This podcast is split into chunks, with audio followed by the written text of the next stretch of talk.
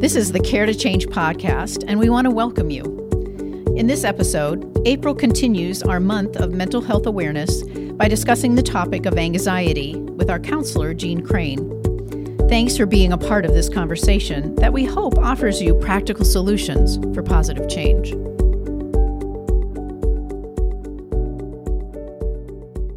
Welcome back, everyone. This is April Bordeaux. As always, I'm so glad that you've chosen to spend this time with us today.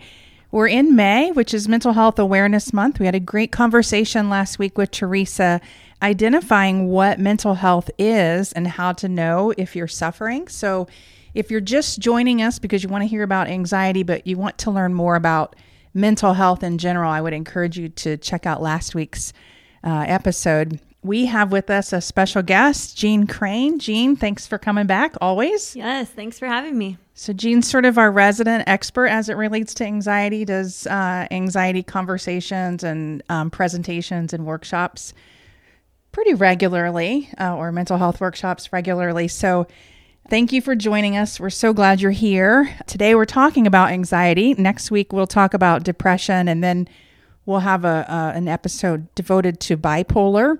And then our last one of the month is uh, when to see a therapist instead of talking to a friend. And so we've got a lot of great topics this month, but we wanted to start with anxiety because it's so prevalent. Uh, so many people tell us that they struggle with anxiety, and we know that anxiety is something that every single human experiences at some point in their life. The question is, you know, what is the impact of that anxiety and how often, and et cetera. So, uh, and the other reason is because we have so many people to call us or come in and they tell us about having these panic attacks. They seem to be all too common nowadays. So today we're devoting the entire episode to anxiety. So why don't we just kick off, Jean? Just start us by giving us a, a definition, really. What what is anxiety? How do you know when it's not the, quote, normal kind of anxiety, that sort of thing? Sure, yeah. Thank you so much for letting me come on and talk about this area. I'm actually really passionate about working with people who struggle with anxiety on a regular basis. Um, for me as a therapist, it's really rewarding because um, when somebody comes in and starts to talk to me about it and we come up with some solutions and work together and they learn more about it, I feel like they can really make progress. Right. So yeah, anxiety is um, in general just worry, nervousness, unease. A lot of the time it shows up in physical symptoms that we have. So sometimes people, um, I've heard this very prevalent, people go to the doctor and they say, oh, my stomach hurts all the time. And so they run a whole bunch of medical tests and the doctor's like, we can't really find anything medically. It might be anxiety.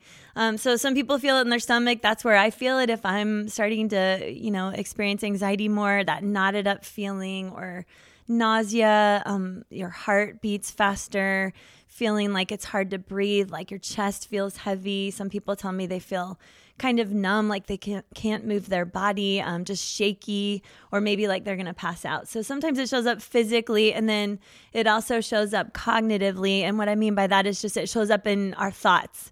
So a lot of times people who are struggling with anxiety on a regular basis do what we call what-ifing. And that just means that they're asking themselves the question, what if? So take, for instance, a student who's struggling with test anxiety. Um, it starts with this. They're maybe walking down the hall on the way to their biology test, and they're like, what if I don't remember the stuff I studied last night? And then like, what if I do really badly on this test? And then what if I fail this class? And then what if I end up failing out of school? And then what if I end up in a van down by the river? And so all of that what-ifing is causing their body to then start feeling those physical symptoms of actually being homeless. Their body doesn't really know the difference. It feels like it's in that state of emergency because of the what if, and it usually just links together into a really bad case scenario.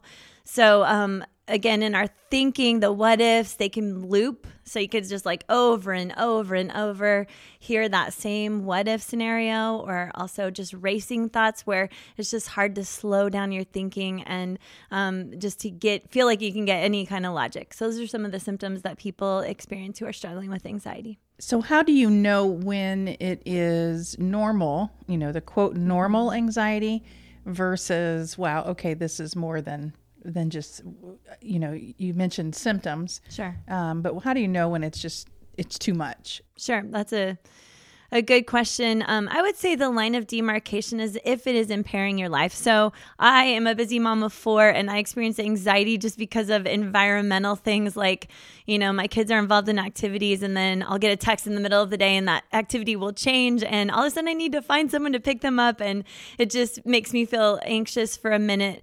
But it's not really impairing into my life. It's not causing me to not be able to function well, or to take care of my kids, or to take care of myself, or to sleep, or some of those main things. So if you are experiencing those symptoms that we talked about and they're coming regularly and it's impairing your life and you notice it, like it's keeping you from doing everyday things, keeping you from being um, present in your relationships, keeping you from being able to focus and have attention. Um, I think that impairment is kind of the main, the main thing. And and we also know that there are different types of anxiety. So will you talk a little bit about the different kinds of anxiety? Yep. So generalized anxiety disorder is probably the most common, and that's just that kind of pervasive feeling of uneasiness and anxiousness. Um, so it's generalized in the fact that it's just there almost all the time. So you wake up with it, it's there during the day, and you go to sleep with it. Um, just something that you feel almost all the time. Um, then there's some subcategories. One category is obsessive compulsive disorder, and that um, usually comes in the form of an obsession. So the first part of it, you have a thinking pattern that causes a compulsion. It causes a behavior that you have to do in order to feel better, to feel release. And so you might see that in a health concern. Um, sometimes I see that in clients who wash their hands or use hand sanitizer. Um, obviously, we all do that some, but if they're using it like a hundred times a day, they just in their head, they think, I'm going to get sick if I don't wash my hands. And sometimes they'll have to wash their hands like two and three times in one setting, and then they just keep washing their hands all day. And so when I talked earlier about impairment, their hands might be cracked and bleeding or red um, because of the fact that they have to do that so often. And it's also impairing from a time standpoint just because they're having to do that so much. Also, P T S D is another category, um, post-traumatic stress disorder. And this one is probably the most intense type of anxiety, and this comes from someone who's been through trauma. And so that's why post-traumatic stress, that they are regularly reliving the trauma that they experienced, whatever that might be. So a combat veteran who comes home from serving in the military, um, comes back and they hear a loud sound, they smell a burning smell, and it takes them back to the combat zone when they were losing um, their fellow uh, colleagues in the Army. And so they're experiencing that. A lot of times they'll get nightmares, they'll have flashbacks, and um, even just that sense of total numbness that they can't feel anything because of it. And P T S D can come in all sorts of forms. Um, people who've been through adverse childhood experiences, something that we talk a lot about um, these days in the mental health world, but trauma from growing up, whether sexual abuse, physical abuse, verbal abuse, um, if a you know parent was a substance abuser, or domestic violence in the home, all kinds of things that that child went through. And then as they get older, they haven't processed through it. Um, so they're getting those same kind of symptoms of nightmares, flashbacks, just a, a difficulty in functioning. Another category is phobias. And so it's funny when you think about phobias, I think that the number one phobia is public speaking, when people just feel really nervous about getting up in front of people. Um, but all kinds of phobias, there can be phobias of spiders or snakes or flying on an airplane. So it's just where you have like one specifically focused fear that's really hard to get over. So we know that everyone experiences anxiety. Uh, we know that with the right treatment and even sometimes medication, I know you'll talk about it, Um, that anxiety is something that you, that people can live a successful and productive yes. life with. Um, we also know that there are some ways to prevent some forms of anxiety, right? So um, can you, before we talk about what to do if uh, you're experiencing anxiety, let's back up just a little bit and say, you know, maybe someone's like, I experience it, but not so much that it's interfering with my life every day, but I definitely feel it, mm-hmm. its presence, you know, mm-hmm. maybe the stomach aches or, you know, some of what you described earlier, sure. the physical symptoms, like it's not interfering, but it's definitely more than I want to have. So if someone's in that sort of category saying, what do I do about that? So talk a little bit about what are some strategies. Sure. Yeah. Um, I actually, actually recently read a book called Spiritual Practices for the Brain by Ann Kurtz-Kernian. It was actually a book that you recommended, April, and um, I just really enjoyed every single chapter of that book. And the basic premise of the book is, you know, finding emotional and mental well-being in general, but this definitely has to do with anxiety. And so I'm really glad we're going to be talking about this because I want to give some specific preventative strategies that people can use in their lives that can help them. Um, and whether you struggle with impairing anxiety and you have a Um, diagnosis of anxiety, or whether you are just a busy person that has a lot going on and you experience it sometimes, all of these things are good either way. So um, these are just some general practices. So I'll just get started. Um, the first one is meditation.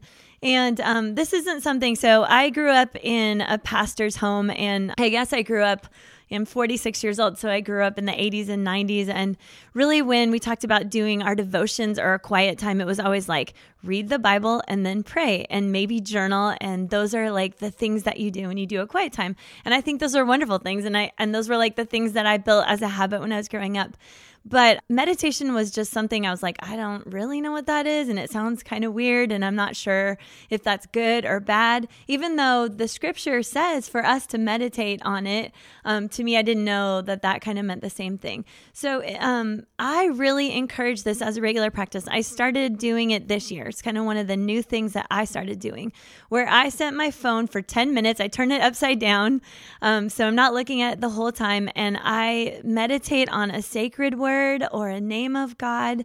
And um, the benefits to meditation are amazing. And so for me, even just doing it for the short period of time in January and part of February, I've just noticed um, just amazing calming, centering for me. So when I'm dwelling on that sacred word, like this morning, I was dwelling on peace because I knew that we would be talking about anxiety. And I thought, well, that'd be a good one for me to just kind of meditate on.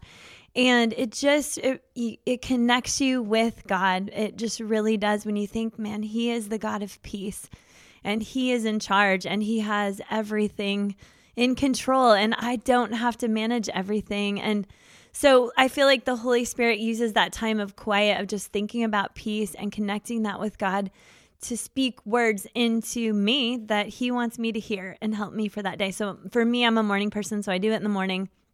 But the benefits are amazing when you read in secular, like social science research about meditation. I just, it blows me away. The cardiovascular benefits, the, they did a study on heart patients, and the only difference between two categories of a thousand patients each was meditation for ten minutes a day. And at the end of the year, the The people who did meditation actually had thirty-five percent better outcomes in their in their heart health. Isn't that amazing? Amazing. Yeah. So I recommend that as just a really great practice of centering and quieting yourself and really connecting with God. And I know that it's been something um, cool for me to add to my time of uh, with the Lord. And then mindfulness, this is one that we hear a lot about too. And so what is that? And that is just really working on being present.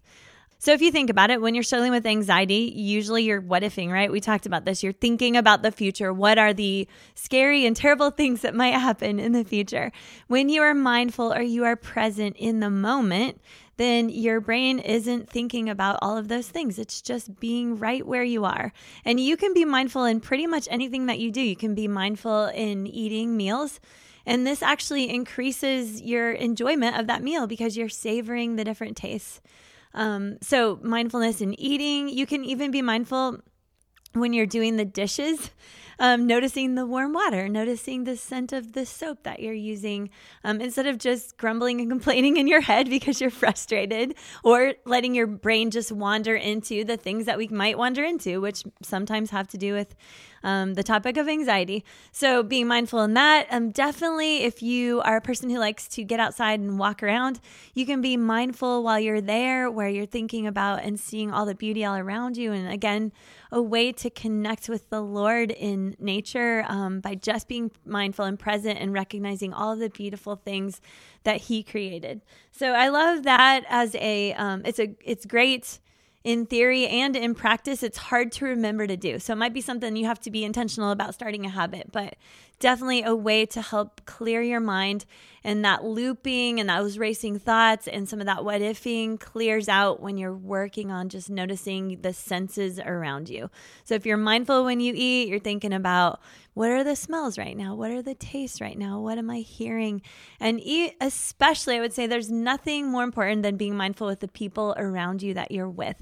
So if you are out with your family for a meal, and sometimes, you know, we'll look around the restaurant and we see like everybody's on their own separate cell phones, which is really sad. And I'm not saying that hasn't happened to us either, but if you if everybody puts their phone down and they're mindful of the people in front of them, and they're, you know, seeing the joy on their kids' faces, or enjoying to hear from their spouse whatever the conversation that they're talking about, and noticing the senses, it makes it more pleasurable, and you are building connection connection with, which is another category we'll talk about in a minute. And there's one more great benefit that comes from being in the presence of other people, and that's called co-regulation.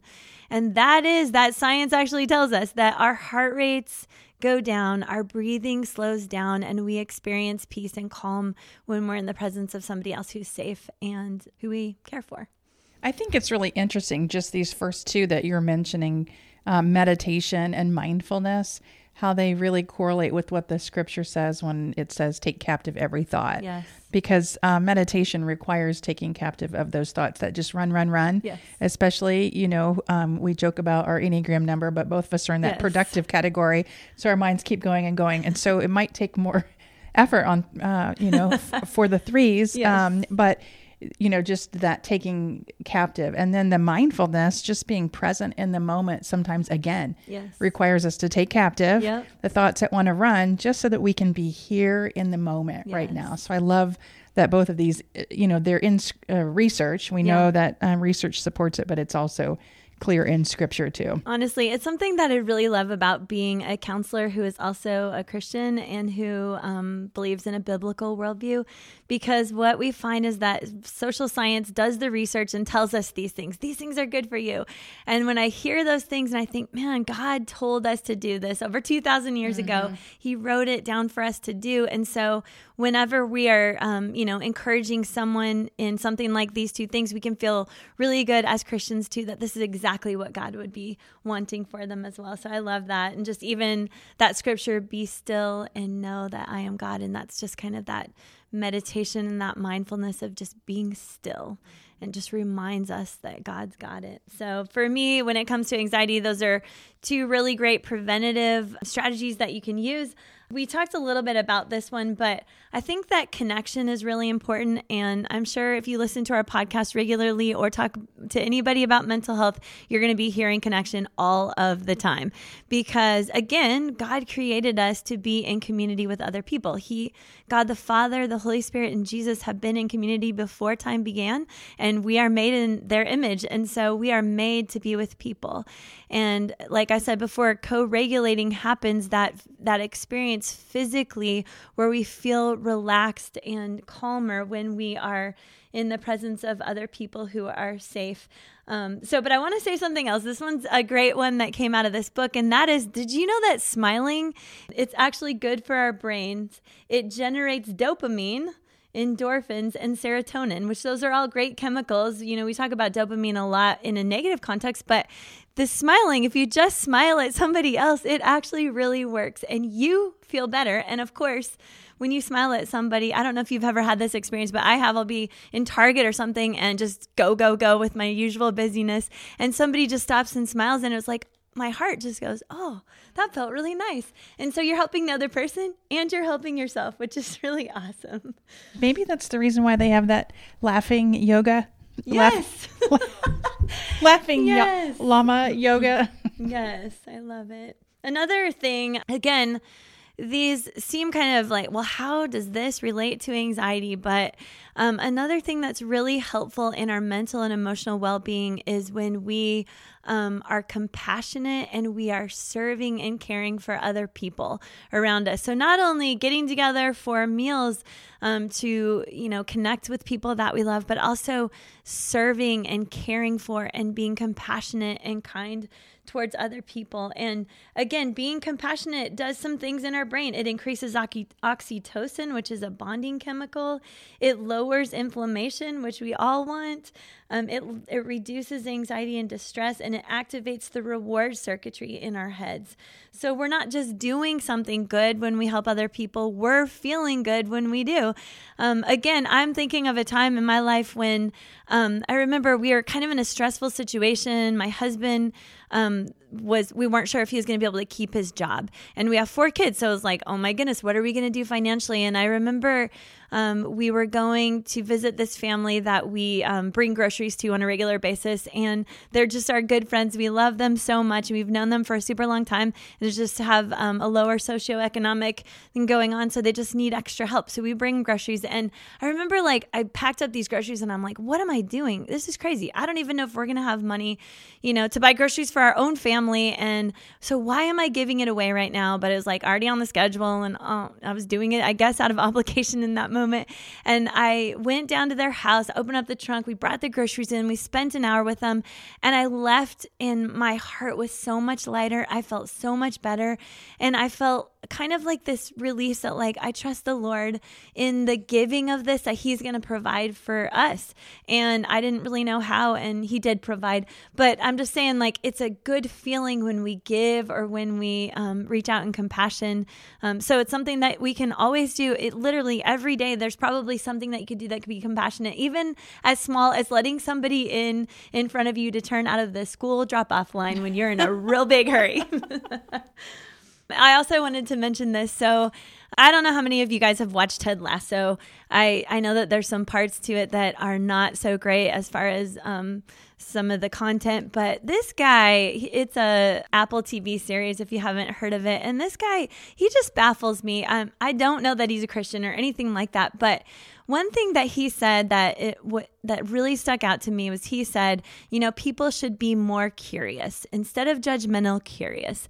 And I just think that's such a good statement too when it comes to reducing anxiety. If we are judgmental in our heads, if we are constantly, you know, criticizing other people, whether even internally or verbally outside, that isn't helping our anxiety level. What if we were more curious? What if we just wanted to get to know people more? What if we asked more questions? And this guy, um, he's a humble guy, and he gives grace to other people um, in his life who don't deserve it. And I just love that thought of being curious. And I think that's something that we can give towards other people when it comes to connecting. Just being more curious is a really good one. All right. I promise I have a few more and I will um, be done. One thing is self-compassion.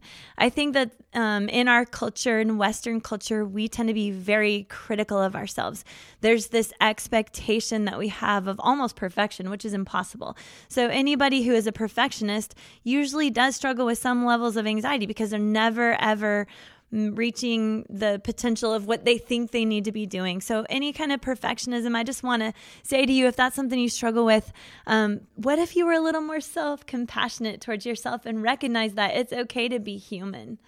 And one of the techniques that this book gave that I thought was really good was in a time when maybe, you know, you messed something up or you were disappointed with yourself about something, that you literally put your hand on your heart, cross your other hand over, and just breathe and just say, it's okay to be human. It's okay. Um, my intentions were good. And you kind of really show yourself love in that moment. And I think like physically doing that is great. And you know, in our own minds and head, if we do that to ourselves and saying, it's okay, it's okay that I'm human. It's okay that I sometimes don't do something perfectly, and kind of give myself a little bit more grace or give myself the same kindness that I might give to somebody else. So that's kind of a cognitive skill. A couple more.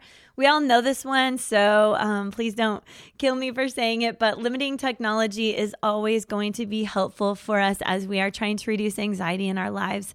We know that there's a direct correlation between depression and anxiety and uh, the time that we spend, especially in social media, but in technology in general. And so just being careful, being aware, knowing um, the time that you're spending, not just kind of getting sucked into it, especially when it comes to social media or scrolling news sites, um, even binging Netflix. That isn't a terrible thing, and um, we all have to do it sometimes, I think, is a way to distract, but it's not necessarily something that's helping us. It's just sort of a distraction technique. So the the less technology and the more we can get outside and get in nature or be with actual human beings in our lives are good. They've found that getting outside in nature, which I know um, this is a beautiful time of year to do that because I love spring. It's, you know, everything's budding. You can smell the honeysuckle trees. There's just so many good things. But if you can get outside in nature at least one hundred twenty minutes per week, um, so that's, you know, four times that you walk for thirty minutes or jog or whatever you do, that increases good health and psychological well-being. And you will notice a difference. I used to lead an exercise group, and before we would work out, I would have everybody rate themselves for the day, one to ten, where are you at? Then we go work out, and then we come back in and everybody would rate themselves again. And honestly, to the T, I think every single time, at least there was a, a higher number coming back, even if it's just one notch up, because they felt the benefit of getting outside and exercising. Um, so laughing, playing, all of those things, they increase endorphins and help us. Um, anytime you can laugh, you're also helping yourself breathe in a deeper kind of way. So that's a benefit um, for anxiety as well. And the last one I just want to say is um, spiritually, you know, connecting with God. When I don't, I know that for me, I've really noticed that when I just stop and I take a breath and I pray, no matter what situation I'm in, if I just remind myself of the presence of God with me right then and there, and the fact that I don't have to be in control and that He is and that He is for me, it really just takes a load off in that very second. I already feel the peace of God washing over me when I remember that. And so prayer is powerful too in those moments when, you know, stress is rising, to just lift that up to the Lord, along with breathing to kind of reduce our heart rate and help us to feel that oxygen throughout our body. So um, definitely connecting with God can be a huge benefit for reduction in anxiety. It's so interesting in all of these, and I might have missed some, but meditation, mindfulness, connection, smiling, um, compassionately serving others, curiosity, Uh, self-compassion, limiting tech, being outside, uh, laughing, playing, connecting with God. These are all the things we're not doing when we feel anxious, right? So That's it makes so sense. It would be, we're not doing any of these things when we feel anxious. True. But usually if we're steady doing these things, we wouldn't feel the kind of anxiety that we often feel. I want to talk just for a minute. I know we're we're we're going long, but I think it's important because it's such a Um, widespread topic and issue today, is to really talk about the physical aspects, because all of these um, fit into sort of mind-body connection. Yes. And we know to get the best um, results. And, and this, I, I started this by saying, you know, if you're if you're experiencing it, but it's not overtaking you, like you said, these are great tools, even if it's uh, interfering with day-to-day life. But I want to talk about if it is interfering, sure, right? And you're doing these things and you're still feeling anxiety. You've, you've, you're doing all of these regularly. Sure. You're really working to control your thoughts and be out in nature and manage what's happening in, in the mind, but just anxiety is still present, mm-hmm. uh, and interfering. I want to talk about the physical, what's happening physically and what someone can do. Um, all of these things are good because they do reduce anxiety, but there is this element of, right, um, mm-hmm. we know there's a genetic yep. backstory. We know that trauma has yes. something to do with it. You know, so there are so many things that could cause yes. anxiety that even if you're doing all these things, someone might yes. say, gosh, I'm doing so many of these, this, which any of these, if we do them all, it could be a full-time job, right? But right. So it's not like, hey, do every one of these every day. It's like, just pick one thing yep. that you're going to use. You know, um, it's not to give you more anxiety about doing all these yes. things.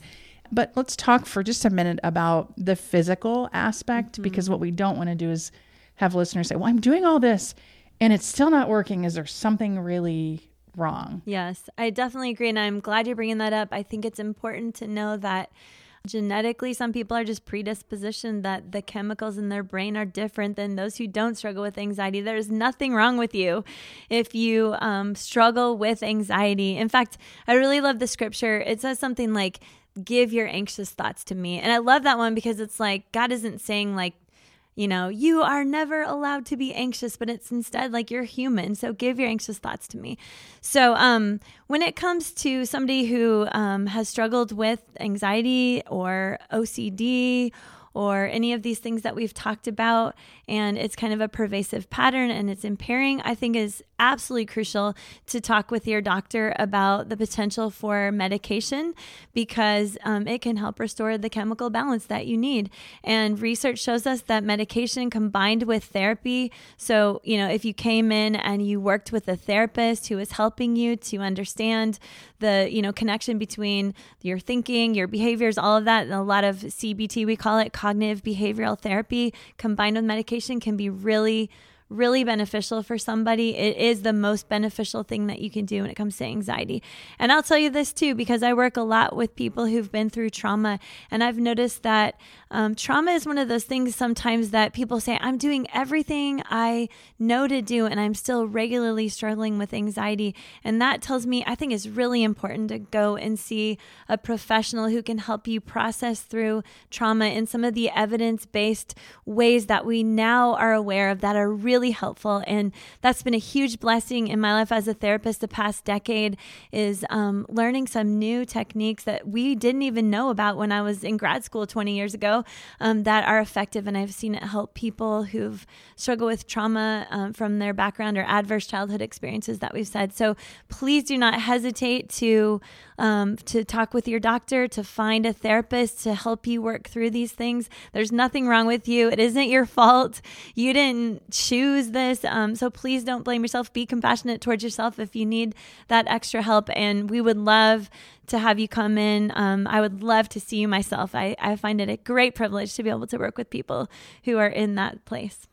You know, and just for those who are listening who have a loved one, maybe who struggles with anxiety, but maybe you don't, and this is the reason why you're listening, um, it's always best and advisable to say, do these things with me, yes. Right? Instead of you should do these things. Yes. Like, hi, would you like to walk with me? Like, let's mm-hmm. walk together, you know, smile at them while you're talking. Mm-hmm. So to model this for the person who is struggling and to invite them into that connection versus telling them this is what you should do. Um, because a lot of people who struggle with anxiety already have a big list of things that they're not doing well or should be doing, again, ruminating on, on some of those. And so um, if you're listening, because you have a loved one who's struggling, invite them in through connection um, to join you in some of these things. Because you're going to experience a benefit too, yep. whether or not you have anxiety. Absolutely. So do you have any resources? I know you mentioned the book, Spiritual Practices for the Brain. Yes. I also, I love the Bible study, Be Anxious for Nothing by Max Lucado. It's a great one. And then there's some really great apps out there. If, you know, you you just want to be able to see your breathing, there's apps like Headspace and Calm that I think can be really helpful. Again, we're using technology, but you're using it to help you. So I think um, finding an app, you know, just check it out, see what helps.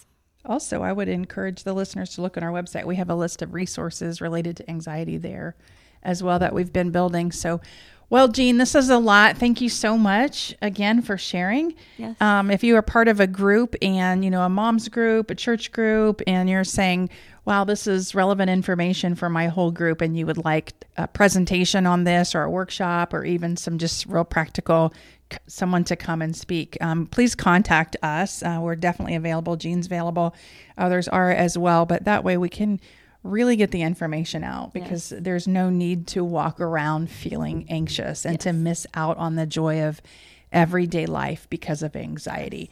So you are worth the investment that it takes to get to a place of living in um, mindful peace, right? Yes. Or calm. So please reach out to us. Um, don't struggle alone. That's the reason why we're here. That's why we do this podcast. We are here for you. Check out our website. Uh, next week, again, uh, we're going to be having a, a discussion on depression. So maybe anxiety isn't your thing, but depression is. So uh, join us for that conversation as well. Uh, thank you again for joining us to listen to these practical solutions for positive change. Until I see you again. Thank you for joining us for this episode of the Care to Change podcast, where we offer you practical solutions for positive change. We invite you to follow us on social media, including Facebook, Instagram, Twitter, Pinterest, LinkedIn, and YouTube, to hear more about our conversation topics. Check out the show notes below to see resources mentioned in this episode. If you have any questions or would like additional information, please reach out to us on our care line at three one seven, nine seven nine, seven one three three or email us at help at care to change dot org. We thank you again and hope you will join us for more of our podcast conversations.